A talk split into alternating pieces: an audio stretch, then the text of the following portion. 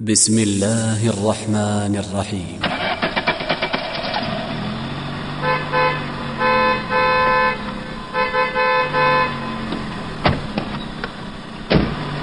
الله أكبر الله أكبر الله أكبر.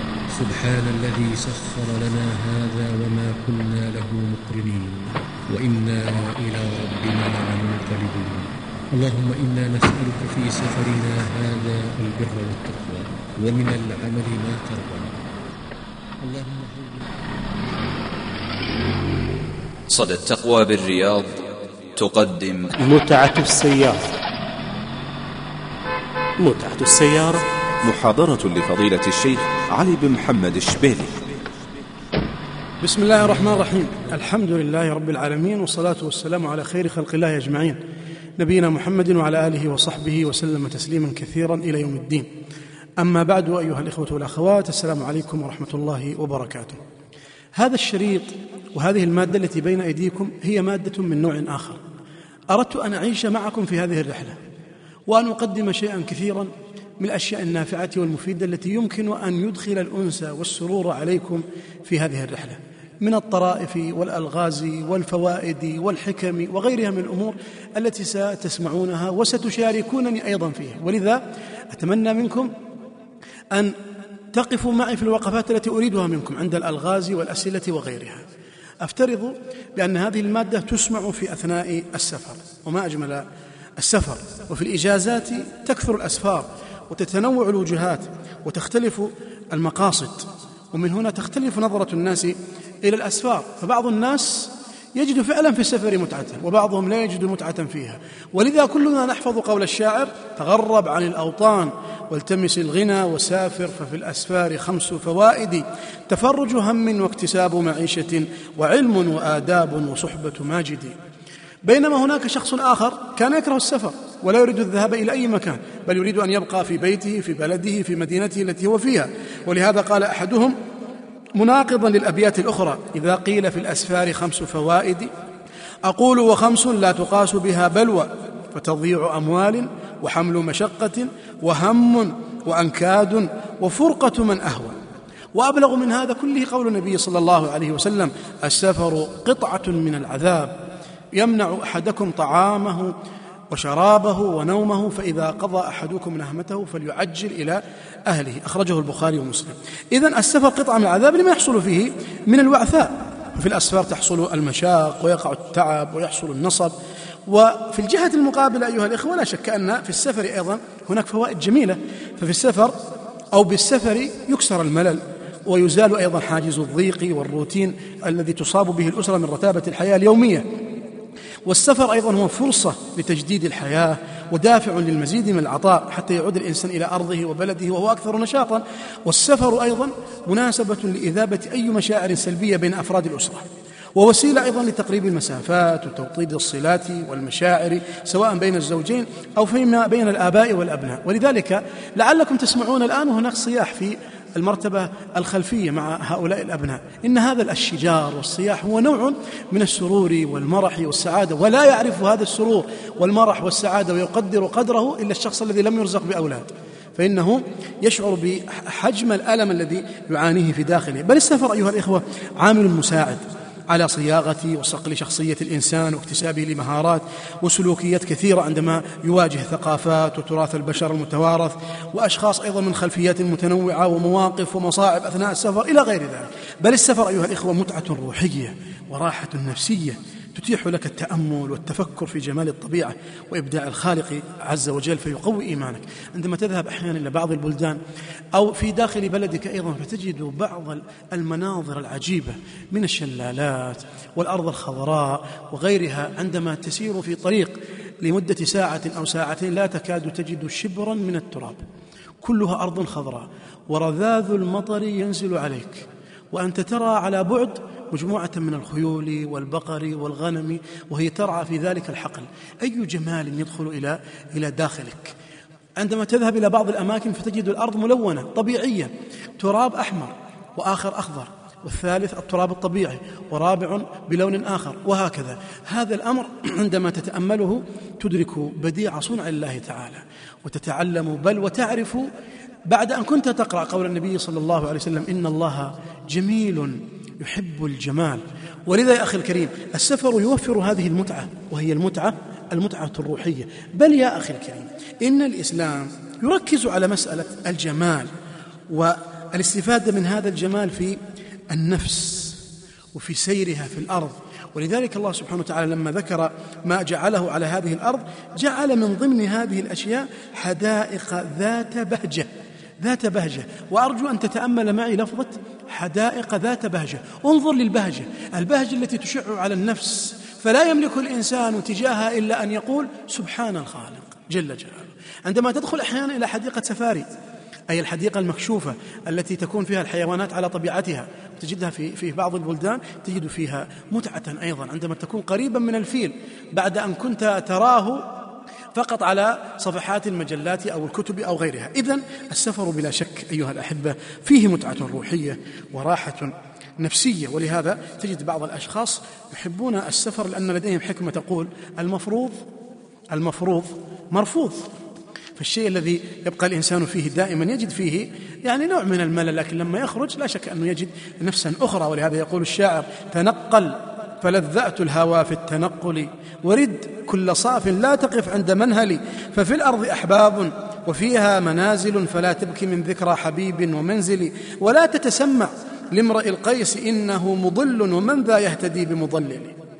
بل بعض الشعراء كان لا قيمة له في بلده، ولهذا ذهب من ذلك البلد وبدأ يعيش في بلاد أخرى. كان أحد الشعراء يقول، وهو عالم جهبذ رحمه الله، يقول لولا القضاء الذي لا بد مدركه، والرزق يأكله الإنسان بالقدر، ما كان مثلي في بغلان مسكنه، ولا يمر بها إلا على سفري.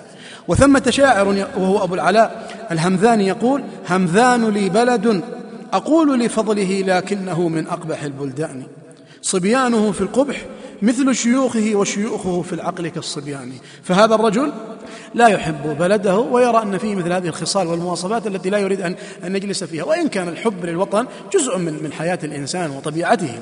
ولهذا يقول العباس بن الأحنف يا غريب الدار عن وطنه، مفردا يبكي على شجنه، شفه ما شفني فبكى، كلنا يبكي على سكنه، ولقد زاد الفؤاد شجن، طائر يبكي على فننه، كلما جد البكاء به ذابت الأسقام في بدنه. فهذا الإنسان عندما سمع صوت الحمامة وهي تحن إلى موطنها هيجت فيه حبه لأوطانه. ولذا أحمد شوقي يقول في القصيدة المشهورة وللأوطان في دم كل حر يد سلفت ودين مستحق، وللحرية الحمراء باب بكل يد مضرجة يدق، شكوت ونحن مختلفون دارا ولكن كلنا في الهم شرق. فأنت ترى بأن الإنسان لا شك له حب لوطنه. ولهذا حنين الحمامة على الجذع حرك فيه أشياء كثر. إذن السفر يا أخي الكريم فيه متعة وفيه فائدة، وإن كنا دائما نسأل أنفسنا، بل ينبغي أن نسأل أنفسنا عندما نتحدث عن السفر هل لا بد من السفر؟ لأن ثمة أسر ذات دخل محدود ومع هذا ترهق نفسها ماليا، فتزيد ديونها على الديون الموجودة لديها من أجل الذهاب إلى سفر آخر، ثم يعود بعد سفره إلى هم بالليل وذل بالنهار. إذا استطعت أن تسافر إلى بعض الأماكن الجميلة الرائعة البعيدة عن المحاذير الشرعية وبلاد كفر وغير ذلك، فإن لم تجد إلى ذلك سبيلا فتذكر بدائل السفر الأخرى من وجود العديد من المناطق الجميلة والمواقع الخلابة في بلادنا، والتي تتوفر فيها كثير من المرافق الترفيهية والمساكن وغيرها بأسعار أرجو أن تكون في متناول يد الجميع إن شاء الله. وثاني هذه البدائل هو أنك عند مكوثك في بلدك طوال فترة الصيف تستطيع إلحاق أبنائك بالمراكز الصيفية وهذه النوادي لإكسابهم عديد من المهارات، بينما تستطيع أنت وزوجتك أيضا تغيير ديكورات المنزل أو تغيير مواضع الأثاث، أو تستطيعون جميعا القيام برحلات ونزهات قصيرة. ولذا عود على بدء أيها الإخوة، أحد الشعراء يقول في الأرض عن دار القلى متحول، وكل بلاد أوطنتك بلاد، وشاعر آخر يقول: وما هي إلا بلدة مثل بلدتي خيارهما ما كان عونا على دهري. وأحد الشعراء يقول في قضية السفر الخروج من البلد: وإذا البلاد تغيرت عن حالها فدع المقام وبأدر التحويل، ليس المقام عليك فرضا واجبا في بلدة تدع العزيز ذليلا. وبالمناسبة أيها الإخوة، عندما يذكر السفر تذكر السرعة معه. نجد بعض الأشخاص يسرعون في سياراتهم ويتجاوزون الحد القانوني الموجود، وفي هذا خطر كبير، لأن الإنسان لا يستطيع أن يتفادى عندئذ بعض الإشكالات والمفاجآت التي تمر عليه. ولكن ذكرتني السرعة بقصة ذكرت في كتب التاريخ، حيث أن حذيفة بن بدر أغار على إبل النعمان بن المنذر بن ماء السماء، وسار في ليلة واحدة مسافة 8 ليالي، ولذلك ضرب به المثل، يعني ما كان يقطع في 8 ليالي قطعه في ليلة واحدة. ولهذا قيس بن الحطيم يقول في قصيدة له: هممنا بالإقامة ثم سرنا مسير حذيفة الخير بن بدر. هذا حذيفة بن بدر هو الذي سار هذه المسافة السريعة في وقت واحد.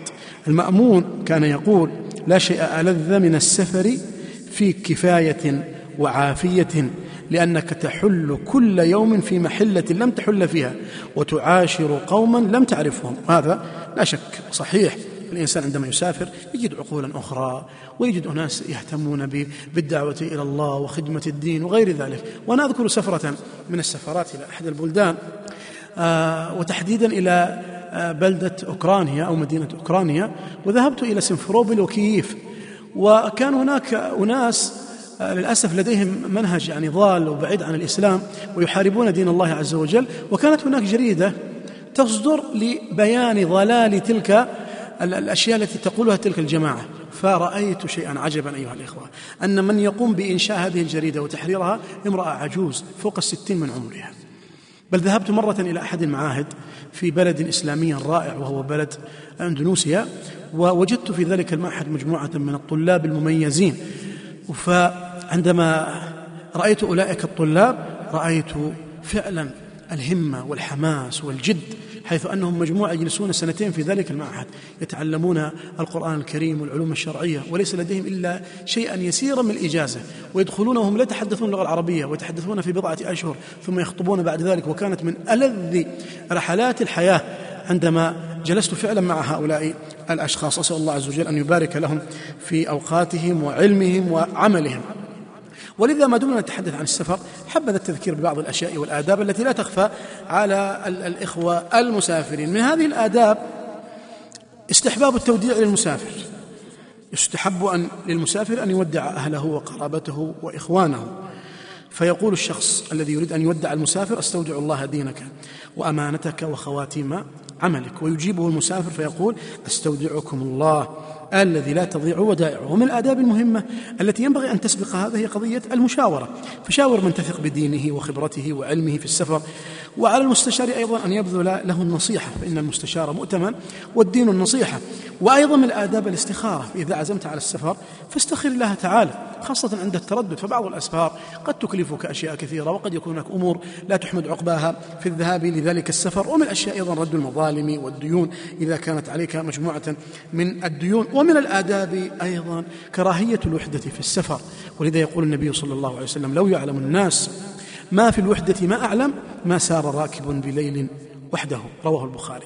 إذن هذا الحديث يبين أيها الإخوة خطورة الوحدة، لأن الإنسان تعترضه آفات في سفره، ولهذا حذر الحديث من التفرد في السفر. وأيضا جاء في الحديث الآخر عن النبي صلى الله عليه وسلم أنه قال: الراكب شيطان، الراكبان شيطانان، والثلاثة ركب. ومن الآداب أيضا استحباب التأمير في السفر إذا كانوا 3 فأكثر، ولذا يقول المصطفى صلى الله عليه وسلم فيما رواه أبو داود: إذا خرج 3 في سفر فليؤمروا أحدهم. ومن الآداب الشرعية النهي عن سفر المرأة بدون محرم، فقد نهى الشرع المطهر عن سفر المرأة بدون محرم. وقد روى الشيخان من حديث أبي هريرة رضي الله تعالى عنه أنه قال: قال النبي صلى الله عليه وسلم: لا يحل لامرأة تؤمن بالله واليوم الآخر أن تسافر مسيرة يوم وليلة إلا ومعها محرم، وفي رواية أن تسافر مسيرة يوم وليلة ليس معها محرم. ومن الأشياء أيضا من الآداب استحباب السفر يوم الخميس أول النهار، فمن هديه صلى الله عليه وسلم في أسفاره أنه كان يحب الخروج في يوم الخميس، وكان يخرج في أول النهار، كما جاء في حديث كعب بن مالك وصخر أيضا بن وداع الغامدي حينما قال النبي صلى الله عليه وسلم اللهم بارك لأمتي في بكورها. ومن الأشياء التي ينبغي أن ننتبه لها إخوة الكرام الأذكار والأدعية التي وردت في السفر، منها دعاء ركوب وسيلة السفر، فإذا ركب الإنسان قال بسم الله الحمد لله سبحان الذي سخر لنا هذا وما كنا له مقرنين وإنا إلى ربنا لمنقلبون، الحمد لله الحمد لله الحمد لله، الله أكبر الله أكبر الله أكبر، سبحانك إني ظلمت نفسي فاغفر لي فإنه لا يغفر الذنوب إلا أنت.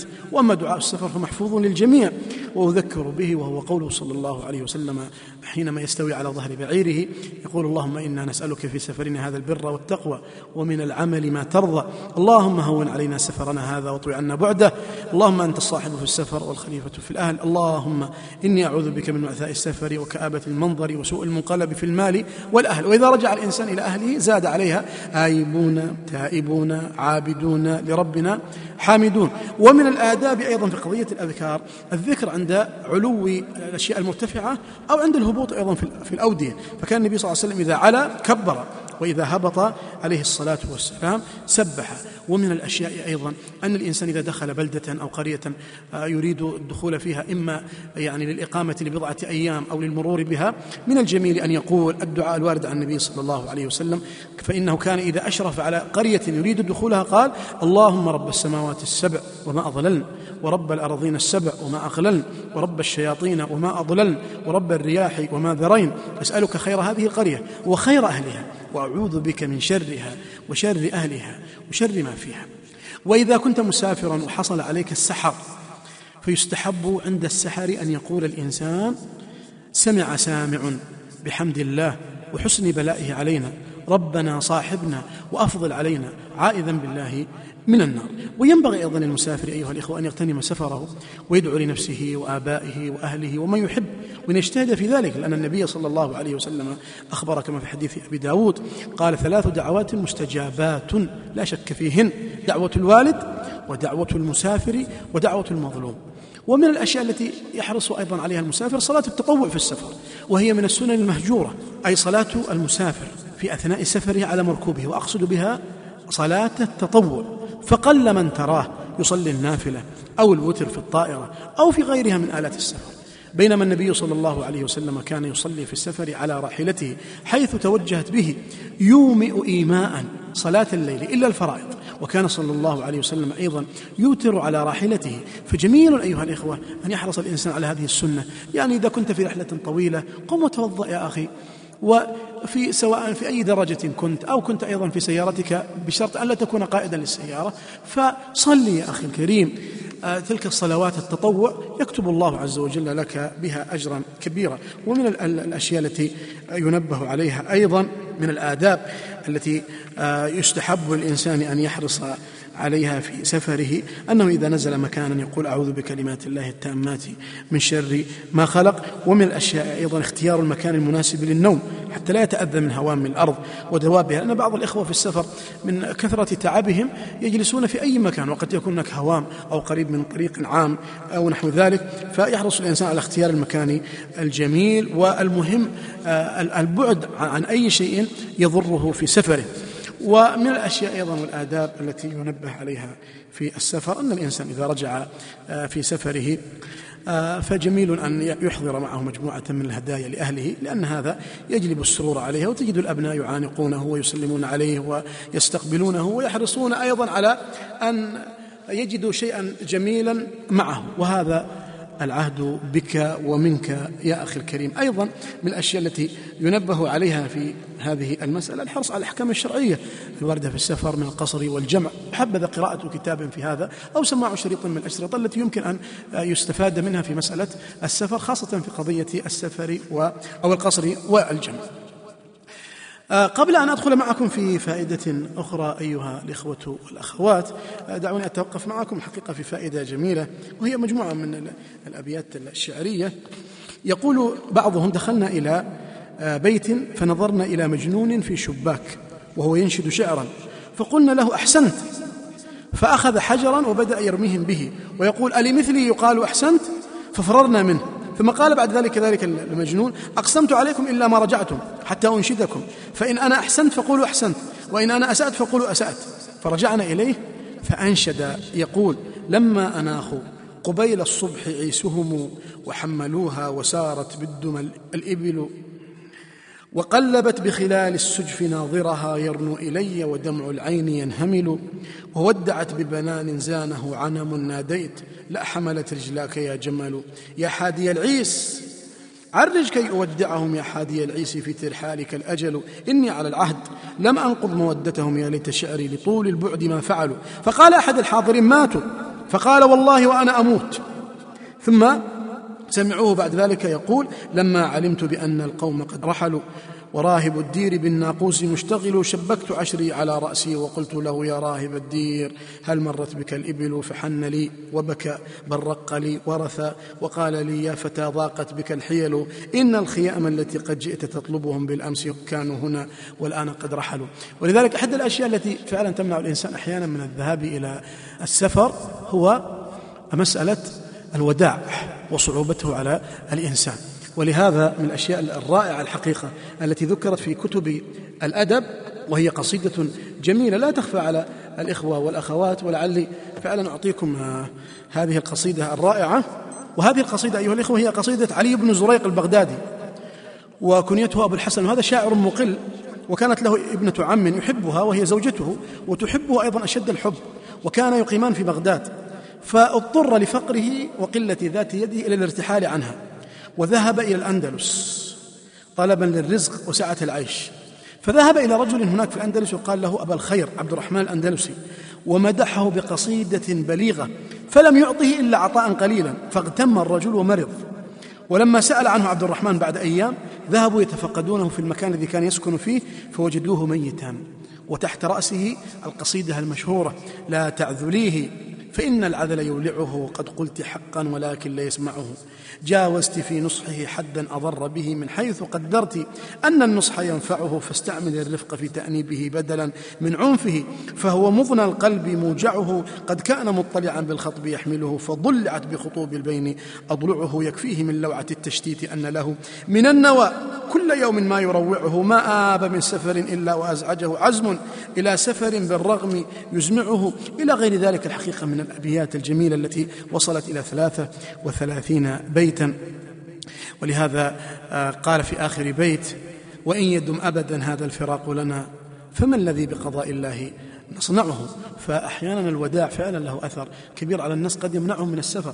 والعجيب العجيب أن كلمة الوداع وداع إن قلبتها كان فيها فعل، فاقلب كلمة الوداع، اقلبها الآن في ذهنك، انطق بها أيضا، ستجد أن فيها فعل. فالوداع فيها عود أيضا، وعادة ورجوع وإياب، فكل مسافر بإذن الله تعالى يرجع إلى أهله. وقفت يوما نوى منهم على بعدي، ولم أودعهم وجدا وإشفاقا، إني خشيت على الأضعان من نفسي ومن دموعي إحراقا وإغراقا. إذن هذه من الأشياء التي تجعل الإنسان أحيانا قد يحجم فعلا عن السفر ويتوقف عنه. في هذه المادة أيها الإخوة سنذكر جملة إن شاء الله من الألغاز والأفكار وغيرها التي يكون فيها نوع من الأنس والفائدة للجميع. هناك فائدة جميلة لا تخفى عليكم أذكركم بها، وهي أنواع الخط العربي. فالخط أقسام: هو الثلث والنسخ والرقعة والديواني والكوفي والتعليق والإجازة والتاج والريحاني. ومن العجيب أيها الإخوة أن هناك رجل اسمه فلان اليساري، وهو رجل تركي، ولد مشلول اليد اليسرى، مشلول، واليد اليمنى ترتعش. فجاء إلى أحد الخطاطين في تركيا وقال: أريد أن أتعلم على يديك الخط. فقال: كيف تتعلم الخط؟ يد مشلولة والأخرى ترتعش. فقال له: علمني. فرفض ذلك الرجل، فذهب إلى عالم آخر فعلمه الخط، وأصبح من أعجب الخطاطين في تركيا، حتى عملوا له حفلا كبيرا في تركيا. وجاء المعلم الذي رفض تعليمه في البداية وقال في الحفل: هذا شرف ضيعناه. والعجيب أن هذا الرجل نحيل وضعيف البنية، حتى أنهم إذا أرادوا أن ينتقلوا به من مكان إلى مكان وضعوه في مكتل، وضعوا على ظهورهم وساروا به من نحفه. ولكن كما قال الشاعر: إذا كانت النفوس كبارا تعبت في مرادها الأجساد. فما أجمل أن تكون لدينا فعلا همة عظيمة نستطيع من خلالها أن نملأ حياتنا بأعمال نافعة غير ضارة لنا في هذه الحياة. من القصص التي قرأتها وهي جميلة يقولون: جلس أعمى وبصير يأكلان في ليلة مظلمة تمرا، فقال الأعمى: أنا لا أرى، ولكن لعن الله من يأكل ثنتين، يعني لديهم تمر ويخاف الأعمى أن يأكل هذا ثلاث أربع فيزيل عليه. وعندما انتهى التمر أصبح نوى الأعمى، النوى التي في داخل التمرة أصبحت نوى الأعمى أكثر من نوى البصير، فقال البصير متعجبا: كيف يكون نواك أكثر من نوايا؟ فقال الأعمى: لأني كنت آكل ثلاثا. فقال البصير: أما قلت لعن الله من يأكل ثنتين؟ قال: بلى، ولكن لم أقل ثلاثا. فهذا الأعمى يعني رجل ذكي. ولهذا بعضهم في السفر يعني تجد بعض الأبناء معك في السيارة ينزل هو ويشتري أشياء دون أن يعلم بقية إخوانه، فيأكل هو شيئا لا يأكلونه هم، أو غير ذلك أيضا من الأشياء. دخل اللصوص على دار رجل يقال له أبو سعيد فأخذوا كل ما فيها، فلما خرجوا تبعهم، لحق بهم وهو يحمل بعض ما تركوه، فقالوا له مخوفين: إلى أين يا رجل وما تريد؟ قال: لم تبقوا لي في داري شيئا، فخرجت وراءكم لأقيم بداركم. فضحكوا منه، ردوا عليه متاعه. هذا من باب أيها الإخوة إدخال السرور عليكم. سأسألكم الآن سؤالا أريدكم أن تقفوا معه، وأرجو بعد السؤال أن تغلقوا الجهاز ثم تجاوبوا، وسأعطيكم الإجابة مباشرة. سأل بعض الخلفاء ولده وفي يده مسواك، فقال: ما جمع هذا؟ يعني إيش جمع مسواك؟ أنا أسألكم الآن ما هو جمع مسواك؟ الآن لو سمحتم أغلقوا هذه المادة وتشاوروا فيما بينكم، لكم دقيقة واحدة، لعل أحدكم قد جاء بالإجابة. لما سأل الخليفة ولده وقال: ما جمع مسواك؟ لم يرد أن يقول له مساويك، لأن مساويك يعني كأنها سيئاتك، جمع سيئة، فقال: ضد محاسنك يا أمير المؤمنين، ضد محاسنك. فانظر إلى هذه العبارة الجميلة. ولهذا الكلمة الطيبة عطر اللسان، كلما كان الإنسان كلامه طيبا لذيذا رائقا رائعا كلما كان محبوبا، لأن الكلمة التي تخرج من النفس وتكون قاسية تقع في قلب صاحبها. أراد مرة أحد الآباء أن يعلم ولده أثر الكلمة القاسية على النفس، فقال له: يا بني، خذ هذه المجموعة من المسامير واذهب وضعها في الجدار. فذهب الصبي وأخذ معه مجموعة من المسامير، ثم ذهب في الجدار وبدأ يطرق المسامير في الجدار حتى امتلأ الجدار بهذه المسامير. ثم قال له أبوه بعد ذلك: أخرج هذه المسامير. فلما أخرجها قال: ماذا تجد؟ قال: بقيت آثار كثيرة في الجدار. شوف أنت لما تطرق مسمار في الجدار ثم تخرجه، أحيانا إذا صار المسمار عمقه كثير في الجدار يخرج معه هنا أحيانا أشياء من الجدار، من الإسمنت والبلوك وغيرهم. فقال: يا بني، ماذا وجدت؟ قال: بقيت آثار كثيرة. قال: وكذلك الكلمة إذا خرجت من لسانك وقعت في قلب الإنسان وبقيت عليه أثرا. ولهذا إذا خرجت منك مثل هذه الكلمة حاول أن تداويها بكلمات طيبة، بثناء، بمدح، بتشجيع، بهدية، بتحفيز، إلى غير ذلك. والنبي عليه الصلاة والسلام عندما أسري به رأى ثورا يخرج من جحر صغير ثم يريد أن يعود إليه فلا يستطيع، فقال: من هذا يا جبريل؟ قال: هذه الكلمة تخرج من فم الإنسان ثم يريد أن يعيدها فلا يستطيع. ولذا العرب ماذا تقول الكلمة إن لم تنطق بها فأنت ملكها، فإذا نطقت بها ملكتك، صرت أنت عبدا لها وملكتك هذه الكلمة. أيضا من الأشياء التي يمكن أن تضيف شيئا من الجو على الإخوة الكرام: خطب أحد الولاة يوما فقال: إن الله تعالى يقول: وإن من شيء إلا عندنا خزائنه وما ننزله إلا بقدر معلوم، فعلى ما تلومونني إذا قصرت في عطاياكم، فبماذا تتوقعون أن يرد عليه؟ ماذا تتوقع أن يرد عليه الناس؟ أرجو أن تبحثوها قليلا ثم تعودوا إلي. لقد رجعتم الأهان والإجابة كالتالي: رد أحد الحضور على الوالي فقال: إنا والله لا نلومك على ما في خزائن الله، ولكن نلومك على ما أنزله الله لنا من خزائنه، فجعلته في خزائنك وحلت بيننا وبينه. تكلم رجل عند الشعبي مرة في مسألة فقال الشعبي: ما سمعنا بهذا من قبل، ترى لو كنت مكان هذا الرجل فما الكلام المقنع الذي يمكن أن ترد به على الشعبي؟ وبماذا تتوقع أن يرد ذلك الرجل عليه؟ الجواب كالتالي: قال الرجل للشعبي: هل كل العلم سمعت؟ قال: لا. قال: فشطره؟ قال: نعم. قال الرجل: اجعل هذا من الشطر الذي لم تسمعه. وكتب رجل كتابا لرجل آخر يسبه فيه ويهجوه، فبماذا تتوقع أن يرد الرجل الآخر حتى يتغلب على صاحبه؟ لعلكم تتأملوا فيها ثم تعودوا إليه بعد مناقشتكم سويا. والجواب: كتب الرجل لصاحبه الآخر: أما بعد، فإنك قد عرفتنا فهجوتنا، ولو عرفناك لأجبناك. فأفحمه بهذا الجواب حيث اعتبره نكرة لا يؤبه به. كان الخليفة المعتصم قد وضع في أصبعه خاتما ثمينا، فقال للفتح بن خاقان، وكان حينها صبيا صغيرا: أرأيت يا فتح أحسن من هذا الخاتم؟ لو كنت مكان الفتح ابن خاقان فبماذا ستجيب؟ وماذا تتوقع أن يكون جواب الفتح؟ أدعك تفكر. قال الفتح بن خاقان: نعم يا أمير المؤمنين، اليد التي هو فيها أحسن منه. وهذا ما يسمى أيها الإخوة بسرعة الإجابة والبديهة، ولهذا ينبغي الإنسان أن يتعلم على هذه الخصلة.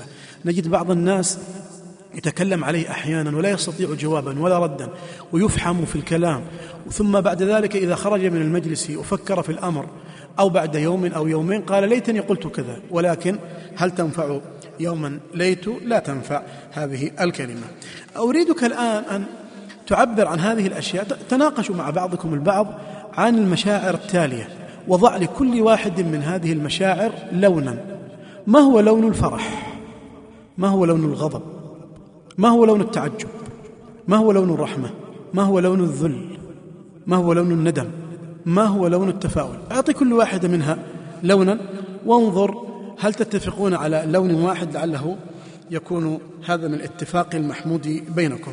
ثمة أشياء أريد أن أنبه عليه إخواني في قضية السفر، فهم الأشياء المهمة والمعلومات التي ينبغي أن يستفيد منها الإنسان. أولا، من إرشاداتي في السفر: تأكد من صلاحية جواز سفرك، وكذلك جوازات سفر كافة مرافقيك، وتأكد بأن بعض الدول لا تقبل الجواز الذي يتبقى عليه بضعة أشهر ك4 أشهر، وهي إحدى الدول الآسيوية في هذه الفترة. الدول التي ستسافر إليها استفسر عنها: كم تسمح بإدخال العملة، ساعة وصولك إليها، حالة الجو. انظر لتأشيرة الزيارة، وهل هذه التأشيرة تكون قبل وأنت في بلدك، أو في أثناء ذهابك في بعض البلدان الإسلامية، أو تدفع مبلغا. لا تسافر إلى الدول التي تعاني من انتشار بعض الأمراض كالملاريا والتهاب الكبد الوبائي والحمى الصفراء الكوليرا إلى غير ذلك، واستشير طبيبكم قبل السفر.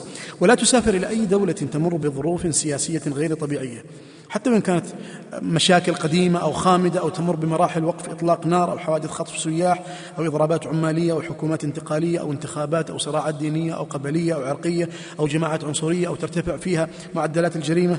أيضا انتبه إلى بعض الدول التي تضع عراقيل أمام بعض الجنسيات، لأنه قد تكون معكم أحيانا عاملة لكن لا تقبل في تلك البلاد إلا بعد تعب. احتط أيضا لأولادك في مسألة المقاعد والوجبات وغيرها. وعند تحويلك للعملة حاول أن تستخدم البطاقات والشيكات السياحية ما أمكن، حتى لا تعرض أموالك للسرقة أو الضياع. وتجنب استعمال العملات القديمة أو الممزقة، لأن هناك دول ترفض التعامل بمثل هذا الأمر. هل لديك مشاكل صحية؟ إذا كنت تعاني من مشاكل صحية تنتابك بشكل مفاجئ، احتفظ برسالة تشخيص في جيبك حتى يعود إليها الطبيب عندما يكشف عليك. أيضا حقيبة الإسعافات الأولية مهمة جدا في السفر، حقيبة صغيرة تتضمن ضمادات وأربطة ومطهرات وأدوية للجروح، وكيس جل أيضا لارتفاع درجات الحرارة، ومرهم وقطرات مضادة لاحتقان الأنف، وميزان لقياس الحرارة إلى غير ذلك. ملابس السفر من المهم أن تعتني بها، فجهز ملابسك للسفر قبل الرحلة بفترة كافية. واحرص دائما في الأسفار على اختيار الثياب المريحة والمناسبة للطقس، مع التنبيه أيها الإخوة ألا تتنافى مع ديننا وعاداتنا. أيضا من الأشياء، ادفع التزاماتك المالية، فواتير الكهرباء والماء، حتى إذا عدت إلى بلدك تعود وأنت وبيتك لا يزال محافظا على خدماته.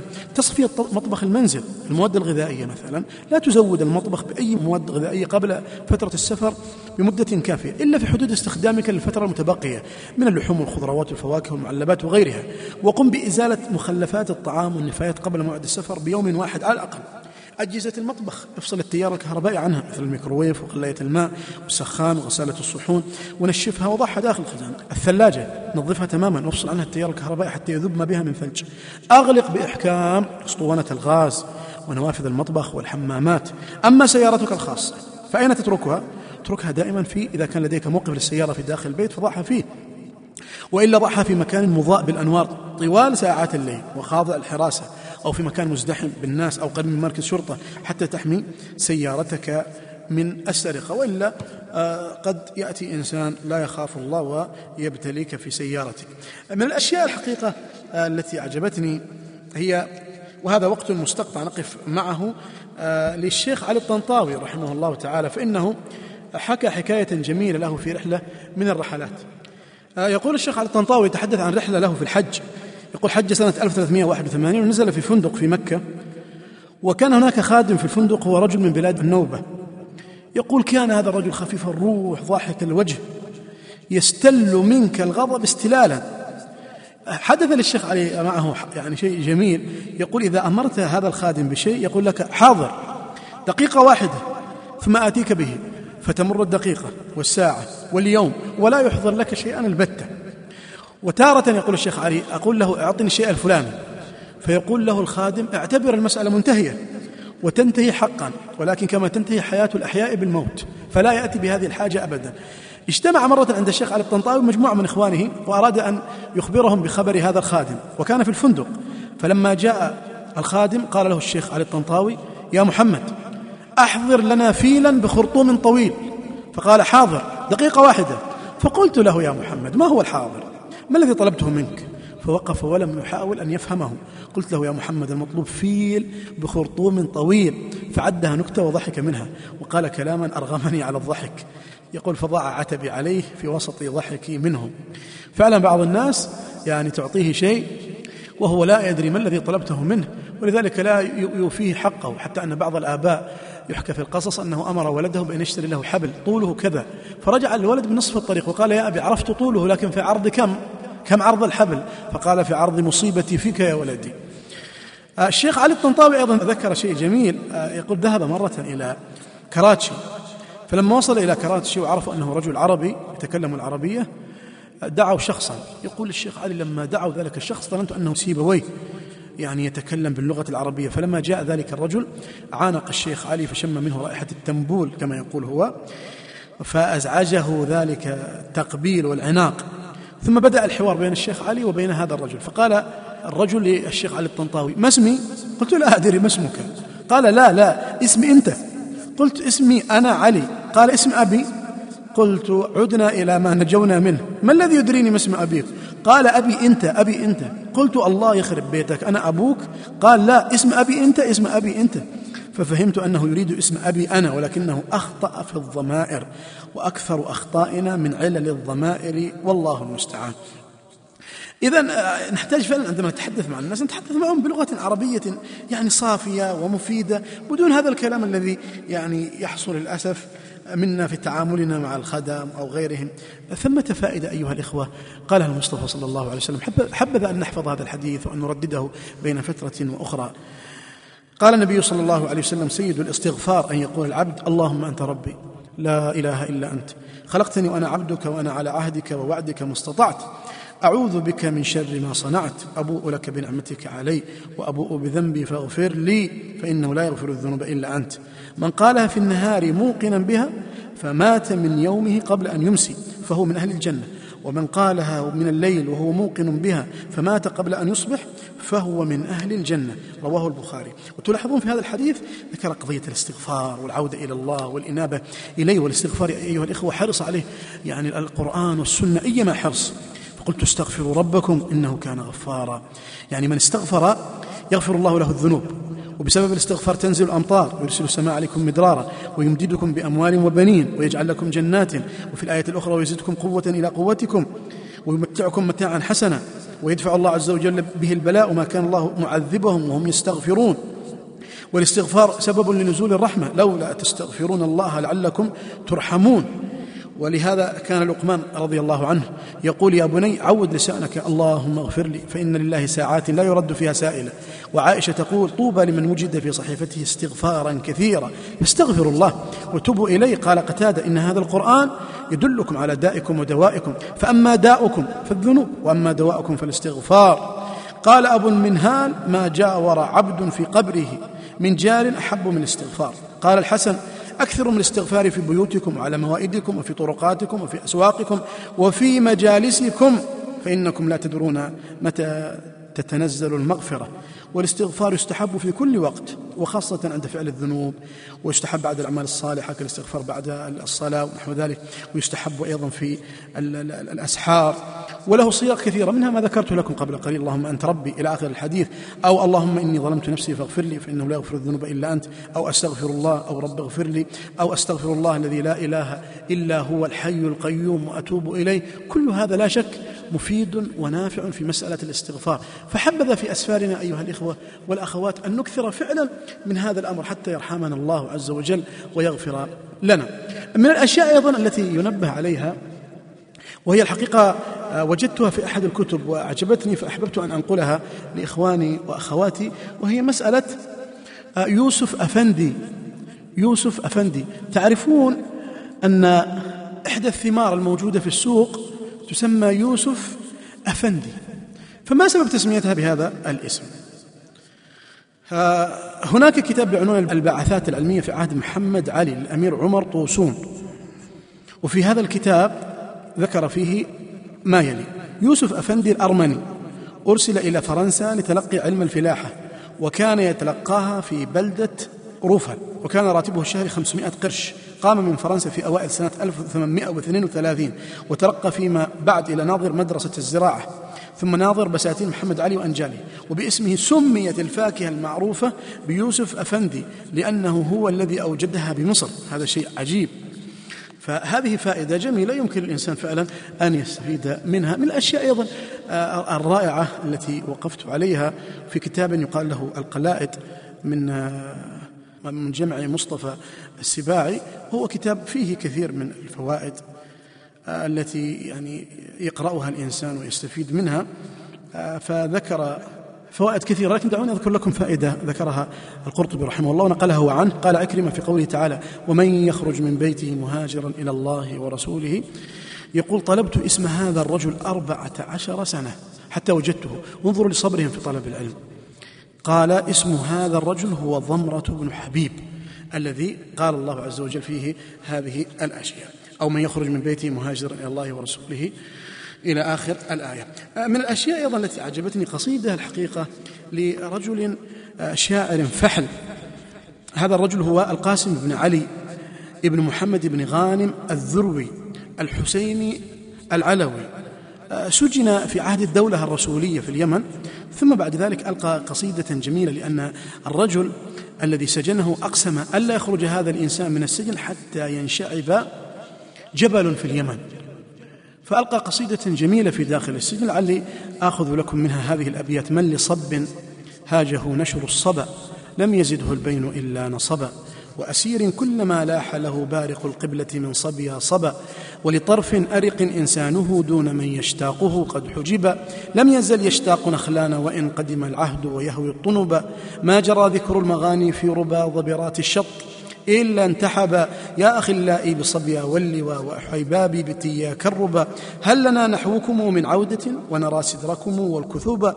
فلكم حاولت قلبي جاهدا يتسلى عن هواكم فأبى، فاذكروا صبا بكم ذا لوعة بان عنكم كارها مغتصبا، فإذا عن له ذكراكم في عيصار الشباب انتحبا، وإذا ما سجعت قمرية صاح من فرط الأسى وحربا، هائم القلب كئيب دنف لم يرى السلوان عنكم مذهبا، ونرى الحي الذي كنا وهم جيرة بالشام، أيام الصبا لتشأري بعدنا هل طنبوا بربا نخلان، بعدي طنبا أو تناءت دارهم عن دارنا، أو سبتهم بعدنا أيدي سبا. وهي قصيدة الحقيقة جميلة تقع في قرابة 58 بيتا، وختمها بقوله: وينال المرتجى من ربه في أعاديه الذي قد طلب، وصلاة الله تغشى دائما أحمد المختار، ما هب الصبا أحمد المختار محمود النبا، من رق السبع السما والحجبا.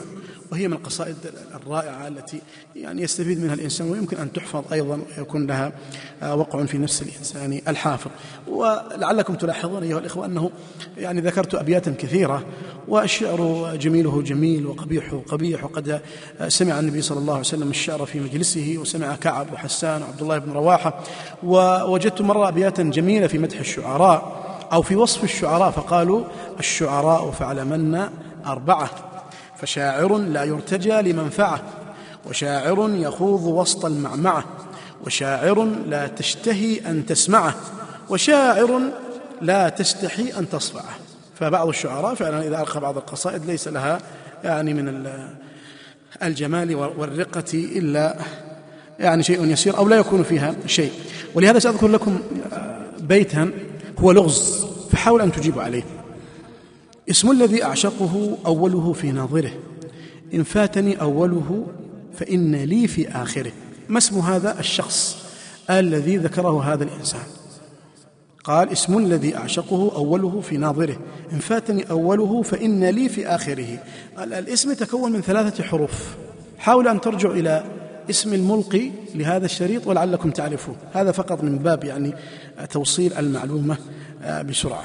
أيضا من الأشياء من الألغاز التي ليتكم تتأملوا فيها: يصنعني صانع، وصانعي لا يستعملني، ومن يستعملني لا يراني. فما هو هذا الشيء؟ لغز آخر. والجواب على اللغز السابق هو التابوت. اللغز الذي يليه ولعلكم تتناقشوا فيه يكتب ب2 ويقرأ ب5، تناقشوا. والجواب ياسين، فهو يكتب يا وسين ويقرأ ياسين. شيء ليس له وزن ولا يستطيع أن يحمله 1000 رجل. ما هو هذا الشيء؟ والجواب الظل. رسول ليس من الجن ولا الإنس ولا من الملائكة، فماذا تتوقعون؟ والجواب هو هدهد سليمان. أيضا من الأشياء شكل هندسي ليس له أول ولا آخر. ما هي أسرع إجابة؟ والجواب الدائرة. السؤال الذي لا يمكن لأحد أن يجيب عليه بكلمة نعم، ما هو هذا السؤال؟ هو هل أنت نائم؟ ما الشيء الذي يشبه نصف القمر؟ والجواب النصف الآخر. ما الشيء الذي إذا لمسته صاح؟ والجواب الجرس. كلمة تتكون من 7 أحرف، إذا حذفت منها حرفا أصبحت 8 وهي عثمانية. ما الشيء الذي إذا شرب مات؟ ما هو؟ والجواب النار. شيء يكون أمام كل إنسان ولا يراه، والجواب المستقبل. والآن سأعطيكم سؤالا فيه نوع من الصعوبة. حروف هجائية تقرأ من الأول للآخر وبالعكس، وهي 3 حروف. فما هي؟ فكروا فيها والإجابة تنتظركم. الجواب الميم والنون والواو. الميم والنون والواو ستجد فيها فوائد أو هذه جوابا لهذه الفائدة. ثمة حقيقة عبارة أو استوقفتني في ترجمة شخص وهو أحمد أمين، كتب ترجمة لحياته ثم قال في آخر الترجمة، يقول: أشعر في بعض اللحظات بعاطفة دينية تملأ نفسي ويهتز لها قلبي، وأكبر ما يتجلى هذا عند شهود المناظر الطبيعية الرائعة كالمزارع الواسعة والأشجار اليانعة والنجوم اللامعة وطلوع الشمس وغروبها والبحار وأمواجها والطيور وتغريدها، فأشعر إذ ذاك بميل إلى احتضانها وأود لو جلست في ذلك المكان، إلى آخر كلامه. لكن حقيقة الذي جعلني أحرص فعلا على نقل هذه العبارة هو أنه في الطريق تمر بكم مواقف، حتى لو كنت تسير في طريق صحراوي تأتي بعض الأماكن الجميلة والرائعة التي لا ينبغي للإنسان أن يفرط في الاستفادة منها وتربية أولاده من خلالها. في مقال جميل في كتاب يسمى الأوابد للدكتور عبد الوهاب عزام، كان له مقالا بعنوان بلال يؤذن. تكلم فيه على بلال وكيف أذانه، ثم نزول بلال بعد ذلك ويقف بباب الحجرة النبوية مؤذنا النبي صلى الله عليه وسلم بالصلاة، فيقول: فيسفر النهار ويخرج أصحاب محمد صلى الله عليه وسلم، ثم سمى كل واحد منهم وطريقة خروجه: علي بن أبي طالب وعثمان والصديق وعمر وغيرهم رضي الله تعالى عنهم. ثم ذكر أبو عبيدة وكيف كان يخرج ويقبل من ناحية الحرة الشرقية، وكيف يأتي سعد بن معاذ وسعد بن عبادة إلى آخره. ثم بعد ذلك قال: يأتي بنو الصحابة، فهذا الغلام الطويل الأحمر عبد الله بن عمر، وهذا الغلام الطويل الأبيض المشرب بالصفرة الجسيم الوسيم الصبيح عبد الله بن عباس، وهذا الصبي الذي يشبه أبا بكر عبد الله بن الزبير. يذكر مجيئهم إلى مسجد النبي صلى الله عليه وسلم. يقول: ويخرج رسول الله صلى الله عليه وسلم فيقيم بلال الصلاة، فيسوي الرسول الصفوف ويسد الفرج ويكبر فيكبرون، ويذهب هذا التكبير في ضوضاء العالم وجلبته ليرسل رسالة الحق، ويذهب هذا التكبير في الأرجاء طمأنينة للقلوب ورعدة أيضا لقلوب أخرى. ثم اسمعه هو يقرأ هذه الآيات، ثم ذكر جملة من الآيات. قال: ثم قضيت الصلاة وانتشر المصلون، ثم مات النبي صلى الله عليه وسلم، وخرج أصحاب محمد صلى الله عليه وسلم في شتى بقاع الأرض. فهذا بلال في جيش المجاهدين غازيا. ينظر عمر إلى بلال، تعرفون عمر ذهب إلى الشام. قال: فينظر عمر إلى بلال يود أن يسمع أذانه ويهاب أن يستمع لمؤذن رسول الله صلى الله عليه وسلم. فيقول الناس لعمر: لو أمرت بلالا أن يؤذن، وهذا بعد موت النبي صلى الله عليه وسلم بسنين. فيقترح عمر على بلال الأذان، فينهض الشيخ ابن السبعين تحت أعباء السنين فيدوي في الأرجاء: الله أكبر الله أكبر. تذكروا أذانه في زمن النبي صلى الله عليه وسلم. يقول الكاتب: لقد كان أذان الشام تصديق أذان المدينة، لقد صدق الله وعده. ففتحت الجماعة الصغيرة التي كانت تصلي خلف محمد صلى الله عليه وسلم، فتحت الممالك ودوى أذان المدينة في الآفاق. ولكن انظر إلى عمر، ألا تراه ينشج؟ ألا ترى دموعه تبل لحيته؟ ألا ترى القوم في بكاء ونحيب؟ فما أبكاهم؟ لقد نصرهم الله ومكن لهم في الأرض وأغناهم وأعزهم، فما دهاهم وما أبكاهم. يبكون إذ رأوا المؤذن ولم يروا الإمام، فقد مات محمد صلى الله عليه وسلم. يبكون إذ سمعوا مؤذن رسول الله صلى الله عليه وسلم، ثم نظروا فلم يجدوا رسول الله ليتقدموا الصفوف. فصلى الله على نبينا صلى الله عليه وسلم وجمعنا به في جنات عدن. ونسأل الله عز وجل أن يرزقنا شفاعته. وأنت تستمع أيضا لهذا الكلام وأنت في سفر، فادعو الله عز وجل أن يملأ قلبك حبا لنبيك صلى الله عليه وسلم، وأن يرزقك شفاعته. أيها الإخوة الكرام، هذه قصة جميلة لإبراهيم بن أدهم. فقد مر بسوق البصرة فاجتمع الناس إليه فقالوا: يا أبا إسحاق، ما لنا ندعو فلا يستجاب لنا؟ قال: لأن قلوبكم ماتت بعشرة أشياء. عرفتم الله ولم تؤدوا حقه، وزعمتم أنكم تحبون رسوله وتركتم سنته، وقرأتم القرآن ولم تعملوا به، وأكلتم نعم الله ولم تؤدوا شكرها، وقلتم إن الشيطان عدوكم ووافقتموه، وقلتم إن الجنة حق ولم تعملوا لها، وقلتم إن النار حق ولم تهربوا منها، وقلتم إن الموت حق ولم تستعدوا له، واشتغلتم بعيوب الناس ونسيتم عيوبكم، ودفنتم موتاكم ولم تعتبروا بهم، فأنى يستجاب لكم. لهذا قال بعضهم في هذا المعنى: نحن ندعو الإله في كل كرب ثم ننساه عند كشف الكروب، كيف نرجو إجابة لدعاء قد سددنا طريقها بالذنوب؟ لكن الله يا أيها الإخوة رحيم بنا رحيم. من الأشياء التي نسمعها دائما في المجالس يقولون: ما هو صوت الأفعى ونحو ذلك. سأعطيك أصوات حيوانات وغيرها يمكن أن تأتيك في يوم من الأيام فتكون جاهزا لها. أزيز المرجل، المرجل أزيز، أنين المريض، حسيس النار، حفيف الشجر، حنين الناقة، خرير الماء، دوي المطر والنحل والأذن والرعد. يسمى كل هذه الدوي، المطر والنحل والأذن والرعد، رنين القوس، زئير الأسد، شحيح البغل، صرير الباب والقلم والجراد والسرير والنعل، صفير النسر، صليل النصل والسيف، صهيل الفرس، ضغيب الأرنب، طنين الذباب والبعوض والطنبور، عزيف الجن، عويل الباكي، غطيط النائم والحبارة، فحيح الحية. فهذه أصوات يمكن أن تأتيكم يوم من الأيام، فكونوا على استعداد معها، ويمكن أن تعيدوا الشريط مرة أخرى لتستمعوا إليها أيضا. دعوني أنتقل معكم مع أحد العلماء الأفاضل، وهو الشيخ عبد العزيز بن باز رحمة الله عليه. حصلت له هذه القصة التي فيها يعني عبرة وفائدة. يقول أحد هؤلاء الأشخاص وهو صاحب القصة، يقول: كانت لي مع الشيخ قصة، وهي أنني كنت قبل 10 سنوات أعمل حارسا في أحد مصانع البلوك بمدينة الطائف، وجاءتني رسالة من باكستان بأن والدتي في حالة خطرة ويلزم إجراء عملية لزرع كلية لها، وتكلفة العملية 7000 ريال سعودي، ولم يكن عندي سوى 1000 ريال، ولم أجد من يعطيني مالا، فطلبت من المصنع سلفة فرفضوا، فقالوا لي إن والدتي الآن في حال خطرة، وإذا لم تجرى العملية خلال أسبوع ربما تموت، وحالتها في تدهور، وكنت أبكي طوال اليوم، فهذه أمي التي ربتني وسهرت علي. وأمام هذا الظرف القاسي قررت القفز بأحد المنازل المجاورة للمصنع الساعة 2:00 ليلا، وبعد قفزي لسور المنزل بلحظات لم أشعر إلا برجال الشرطة يمسكون بي ويرمون بي بسياراتهم، وأظلمت الدنيا بعدها في عيني. يعني هذا سيسجن ولن يأتي بمال لأمه ولا شيء. وفجأة وقبل صلاة الفجر إذا برجال الشرطة يرجعونني لنفس المنزل الذي كنت أنوي سرقة اسطوانات الغاز منه، وأدخلوني للمجلس، ثم انصرف رجال الشرطة فإذا بأحد الشباب يقدم لي طعاما وقال كل بسم الله، ولم أصدق ما أنا فيه. وعندما أذن الفجر قالوا لي توضأ للصلاة، وكنت وقتها بالمجلس خائفا أترقب، فإذا برجل كبير السن يقود أحد الشباب يدخل علي بالمجلس، وكان يرتدي بشتا، وأمسك بيدي وسلم علي قائلا هل أكلت؟ قلت له نعم، وأمسك بيدي اليمنى وأخذني معه للمسجد وصلينا الفجر. وبعدها رأيت الرجل المسن الذي أمسك بيدي يجلس على كرسي بمقدمة المسجد، والتف حوله المصلون وكثير من الطلاب، فأخذ الشيخ يتكلم ويحدث عليهم، ووضعت يدي على رأسي من الخجل والخوف. يا لله، ماذا فعلت؟ سرقت منزل الشيخ بن باز، وكنت أعرفه باسمه فقد كان مشهورا عندنا بباكستان.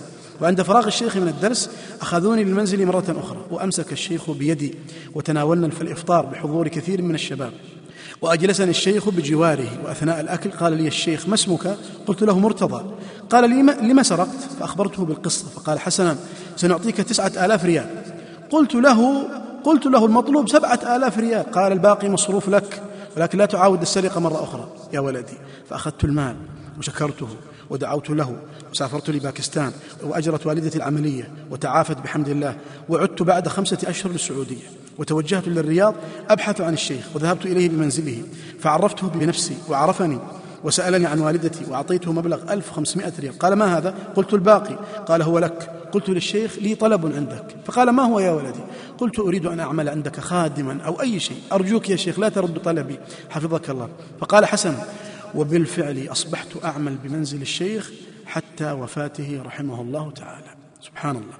وقد أخبرني أحد الشباب المقربين من الشيخ عن قصته قائلا أتعرف أنك عندما قفزت للمنزل كان الشيخ يصلي الليل، وسمع صوتا في الحوش وضغط على الجرس الذي يستخدمه الشيخ لإيقاظ أهل بيته للصلوات المفروضة، فاستيقظوا جميعا واستغربوا ذلك، وأخبرهم أنه سمع صوتا، فأبلغوا أحد الحراس واتصل على الشرطة وحضروا على الفور. انظروا أيها الإخوة، هذه أخلاق الكبار فيهم من الرحمة والعظمة، ولذلك الشخص العظيم هو الشخص الذي تكون عظيما في مجلسه، لأن بعض الناس يكون عظيما فإذا جلست في مجلسه لم يكن لك قيمة، ولكن بعض العظماء إذا جلست في مجلسه كنت عظيما فيقربك ويثني عليك ويذكر اسمك. واستوقفتني عبارة لما قال الأخ الباكستاني أمي، تذكرت عبارة أيضا لشاعر ذكر أبيات جميلة لعلكم سمعتموها، وهي أغرم رؤ يوما غلاما جاهلا بنقوده كيما ينال به الضرر، قال ائتني بفؤاد أمك يا فتى ولك الجواهر والدراهم والدرر، فمضى فأغرز خنجرا في صدرها والقلب أخرجها وعاد على الأثر، لكنه من فرط سرعته هوى فتدحرج القلب المعفر إذ عثر، ناداه قلب الأم وهو معفر ولدي حبيبي هل أصابك من ضرر. رأيتم أيها الإخوة، ذهب وأخذ صدرها، أغراه رجل بالمال فذهب. أغرم رؤ يوما غلاما جاهلا بنقوده كيما ينال به الضرر، قال أتني بفؤاد أمك يا فتى ولك الجواهر والدراهم والدرر، فمضى فأغرز خنجرا في صدرها في صدر أمه والقلب أخرجه وعاد على الأثر، رجع مسرعا حتى يأخذ هذا المال، لكنه من فرط سرعته وهو مسرع سقط القلب من يديه، لكنه من فرط سرعته هوى فتدحرج القلب المعفر إذ عثر، ناداه قلب الأم وهو معفر والذي حبيبي هل أصابك من ضرر. الله أكبر، الله أكبر. ألا يمكن أن ترسل إذا كانت أمك حية وأبوك حيا رسالة الآن أو اتصالا عليه، أو تقوم بعمل صالح في هذا السفر له؟ إذا كنت ذاهبا للعمرة اشتري بعض الأشياء للفقراء الموجودين هناك، ادعو الله له في الطواف في السعي، ادعو له أنت مسافر الآن إن كان حيا أو ميتا، من كان منهم حيا فحاول أن تبذل كل ما تستطيع لبرهم. وأدعوك لسماع شريط لي بعنوان 40 فكرة لبر والديك، فاستجد فيها إن شاء الله أشياء جميلة ذكرتها من البرامج العملية التي يستفيد الإنسان منها في تعامله مع والديه. الشاعر يقول قدم لنفسك خيرا وأنت مالك من بعد تصبح فردا، ولون حالك ولست والله تدري أي المسالك سالك، إما لجنة عدن أو في المهالك هالك. شاعر الآخر يقول تزود للذي لا بد منه يا ليت شعري بعد الموت ما الدار دار نعيم إن عملت لها برضا الإله وإن خالفت فالنار. كل باك فسيبكي، كل ناع فسينعى، كل مذكور سينسى، ليس غير الله يبقى، من علا فالله أعلى. أمر على المقابر كل حين ولا أدري بأي الأرض قبري، وأفرح بالغناء إن زاد مالي ولا أبكي على نقص لعمري. الشاعر الآخر يقول: وهي الإخوة الذين يكتبون رسائل لا ترضي الله، وما من كاتب إلا سيفنى ويبقي الدهر ما كتبت يداه، فلا تكتب بخطك غير شيء يسرك في القيامة أن تراه. ومالك بن دينار مر بالمقبرة مرة فقال: أتيت القبور فناديتها فأين المعظم والمحتقر، وأين المدل بسلطانه، وأين المزكي إذا ما افتخر. والشاعر الآخر يقول: إذا كنت في نعمة فرعها فإن الذنوب تزيل النعم، حطها بطاعة رب العباد فرب العباد سريع النقم، وإياك والظلم مهما استطعت فظلم العباد شديد الوخم. وثمة معلومات أخرى أيها الإخوة في قضية السفر أريد أن أنبه عليها سريعا في ختام هذه المادة. من المهم في السفر أيها الأخ الفاضل أن تعتني بحقيبة سفرك.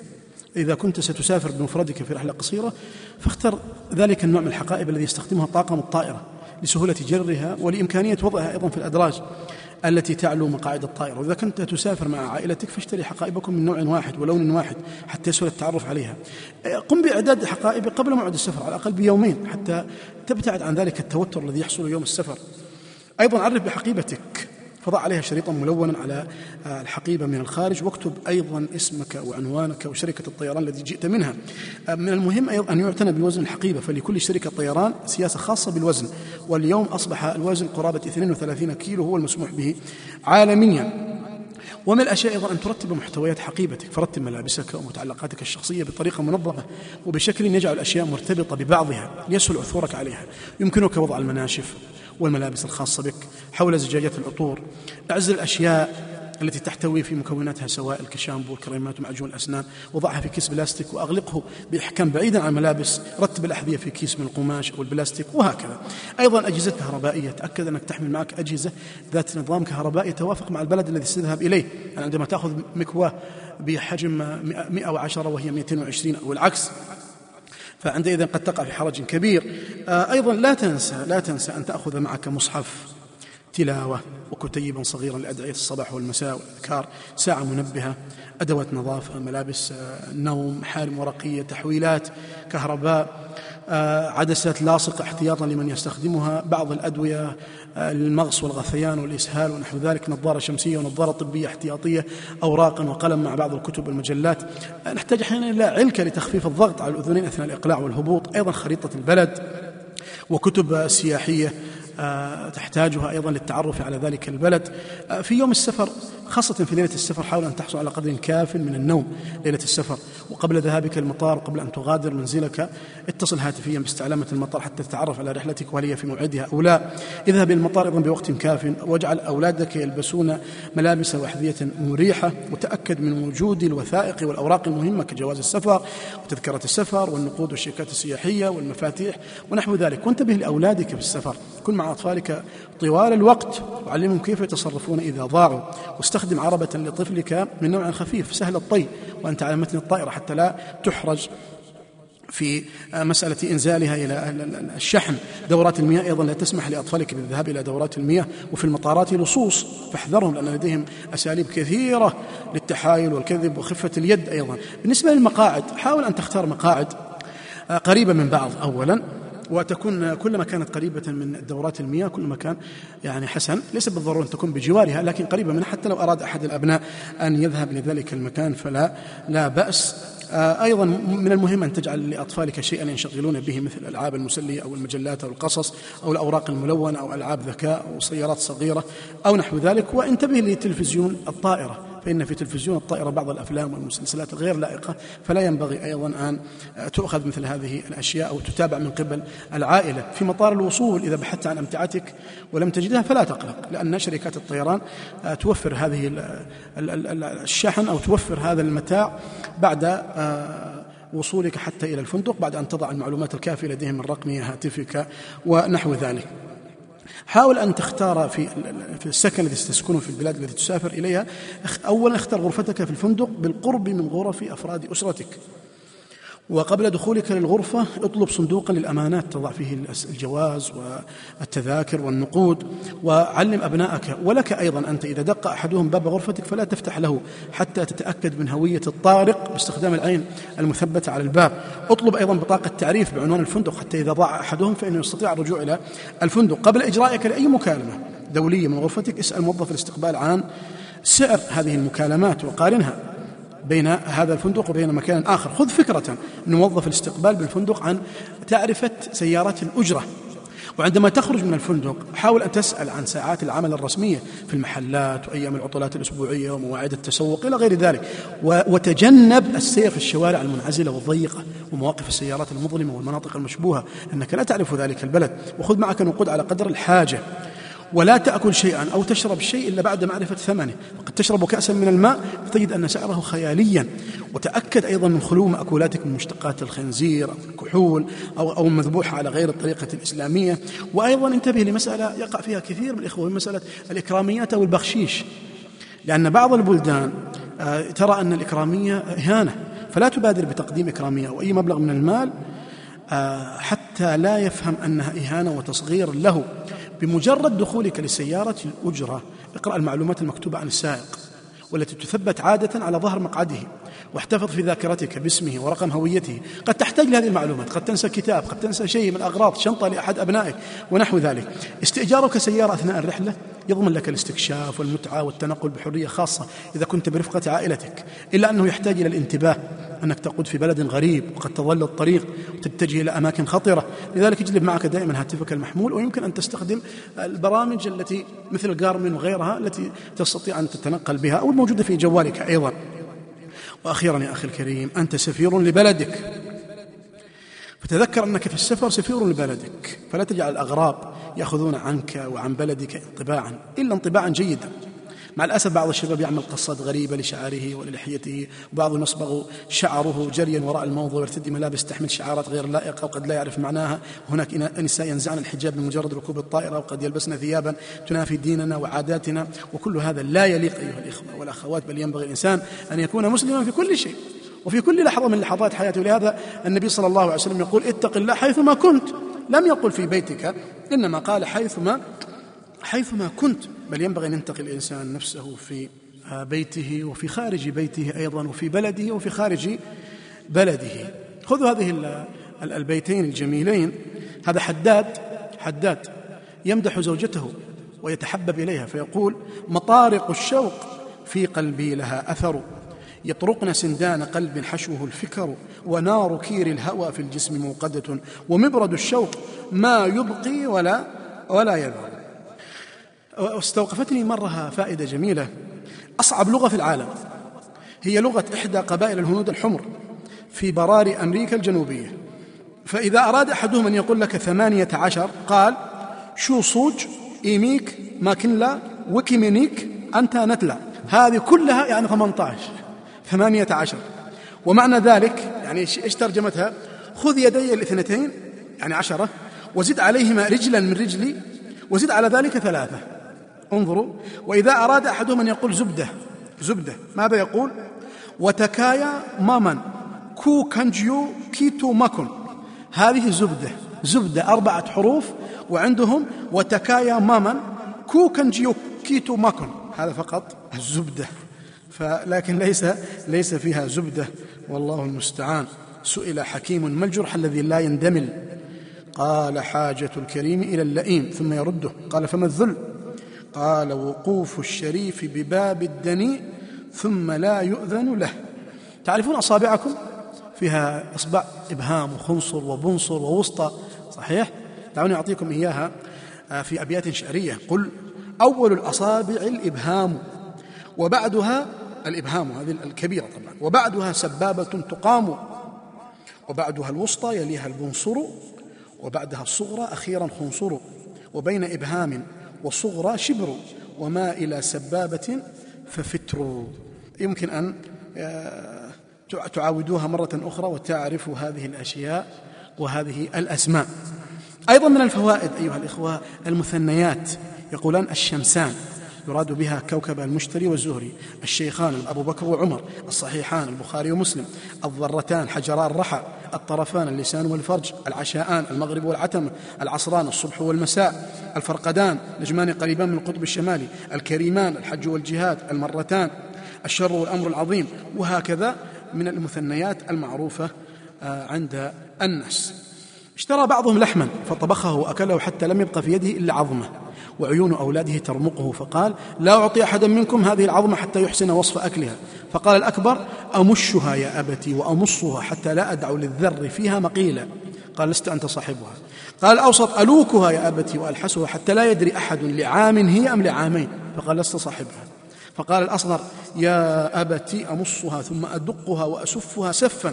قال: أنت صاحبها وهي لك. زادك الله معرفة وحزما، زادك الله معرفة وحزما. من الأبيات الحقيقة التي استوقفتني أيضا والقصص قصة معن بن زائدة، وهو رجل كريم وكان من أجود العرب وأكثرهم حلما، وقد ولي إمارة العراق، فقدم إليه أعرابي يمتحنه، فقال الأعرابي بعد أن وقف بين يدي معن بن زائدة: أتذكر إذ لحافك جلد شاة وإذ نعلاك من جلد البعير؟ قال: نعم أذكر ذلك ولا أنساه. فقال الأعرابي: فسبحان الذي أعطاك ملكا وعلمك الجلوس على السرير. قال: سبحانه وتعالى. قال: فلست مسلما إن عشت دهرا على معنى بتسليم الأمير. قل: لن أسلم عليك مثل تسليم الأمراء. قال: يا أخ العرب السلام السنة. قال: سأرحل عن بلاد أنت فيها ولو جار الزمان على الفقير. قال: يا أخ العرب إن جاورتنا فمرحبا بك وإن رحلت فمصحوبا بالسلام. قال: فجد لي يا ابن ناقصة بشيء فإني قد عزمت على المسير. قال: 1000 دينار يستعين بها على سفره فأخذها. وقال: قليل ما أتيت به وإني لأطمع منك بالشيء الكثير. قال: أعطوه 1000 أخرى. فأخذها وقال: سألت الله أن يبقيك ذخرا فما لك في البرية من نظير. فقال: أعطوه 1000 أخرى. فقال الأعرابي: يا أمير المؤمنين ما جئت إلا مختبرا حلمك لما بلغني عنك، فلقد جمع الله فيك من الحلم ما لو قسم على أهل الأرض لكفاهم. قال معا: يا غلام كم أعطيته على نظمه؟ قال: 3000 دينار. فقال: أعطه على نثره مثلها. فأخذها ومضى في سبيله شاكرا. ولا شك إن هذا شيء جميل، وهذا من الوفاء بالعهد، وهذا من الكرم. إذا قلت في شيء نعم فأتمه، فإن نعم دين على الحر واجبه، وإلا فقل لا، تسترح وترح بها لئلا يقول الناس إنك كاذب. وقال آخر: فلا تعد عدة إلا وفيت بها ولا تكونن خلافا لما تعدي. وقال آخر: فرع الوفاء للناس تحظى عندهم بجميل ذكر لا تنال مطالبه. دعوني أتوقف معكم الآن وقفة بسيطة، ولعلكم تجلسون بعد ذلك لمناقشتها في طريقكم، وأختم لكم إن شاء الله بهذا الأمر. وهذه مجموعة من الألغاز التي أريد منكم فعلا أن تفكروا فيها وأن تتأملوا، ولعلكم بعد سماع أول لغز تبدأون بنقاشه ثم اللغز الثاني وهكذا. من هو الشخص الذي يتمنى أن يكون لكل رجل رأسان؟ اللغز الثاني.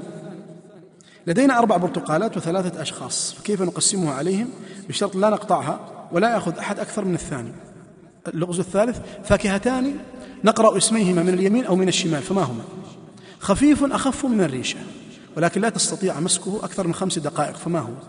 إذا أصبتهما 2، وإن لم تصبهما 4، فما هي؟ 5 أعداد متتالية مجموعها 100، فما هي؟ والآن لدي لكم مجموعة من أسئلة لتنمية الخيال لدى الأبناء خاصة. ما الاستخدامات الممكنة للملاعق؟ ما أوجه الشبه بين القلم والملعقة؟ ما أوجه الشبه بين الحجر والشجر؟ ما الذي يحدث لو كانت وجوه الناس متشابهة؟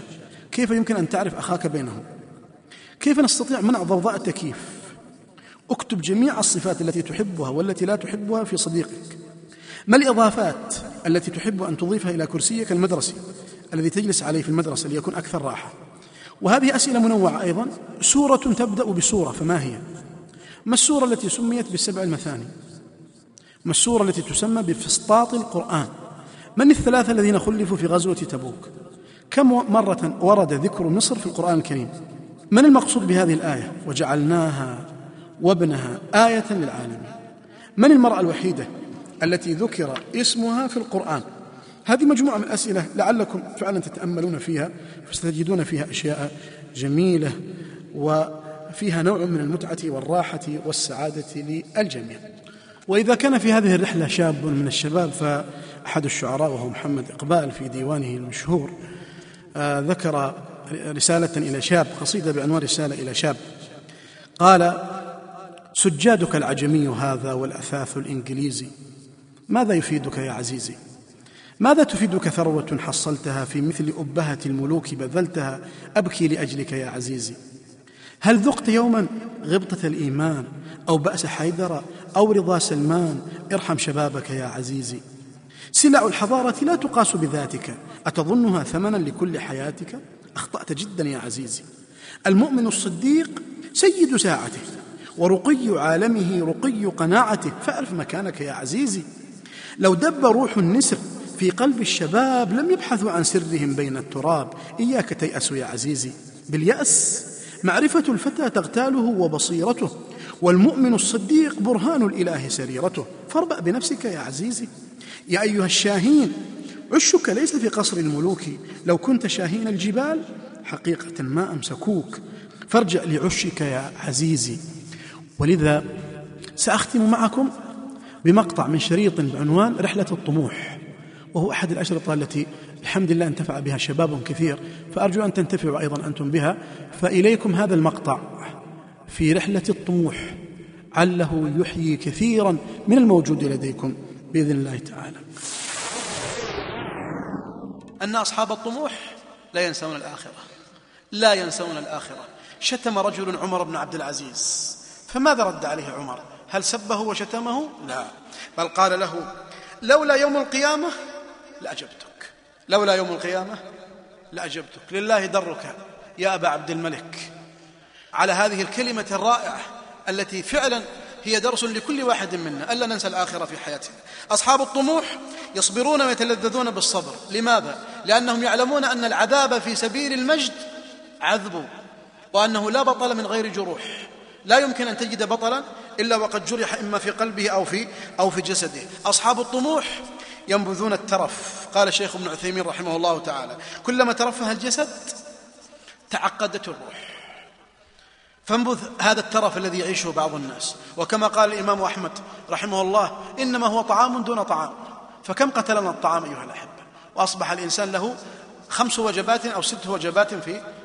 انظر إلى الترف في النوم أيضا، فالناس ينامون من بعد الفجر إلى الظهر، ومن بعد الظهر إلى العصر قيلولة، ومن بعد العصر إلى المغرب استرخاء، ومن بعد المغرب إلى العشاء راحة مع الأهل وأكل شيء من المكسرات، ثم بعد العشاء يستيقظون في تمام الساعة 9 أو 10، تصح عقولهم فيبدأون بكبسها كبسا حتى تكبسهم كبسا أيضا، ثم تذهب هذه الحياة والأسف. أفهذه حياة تعاش؟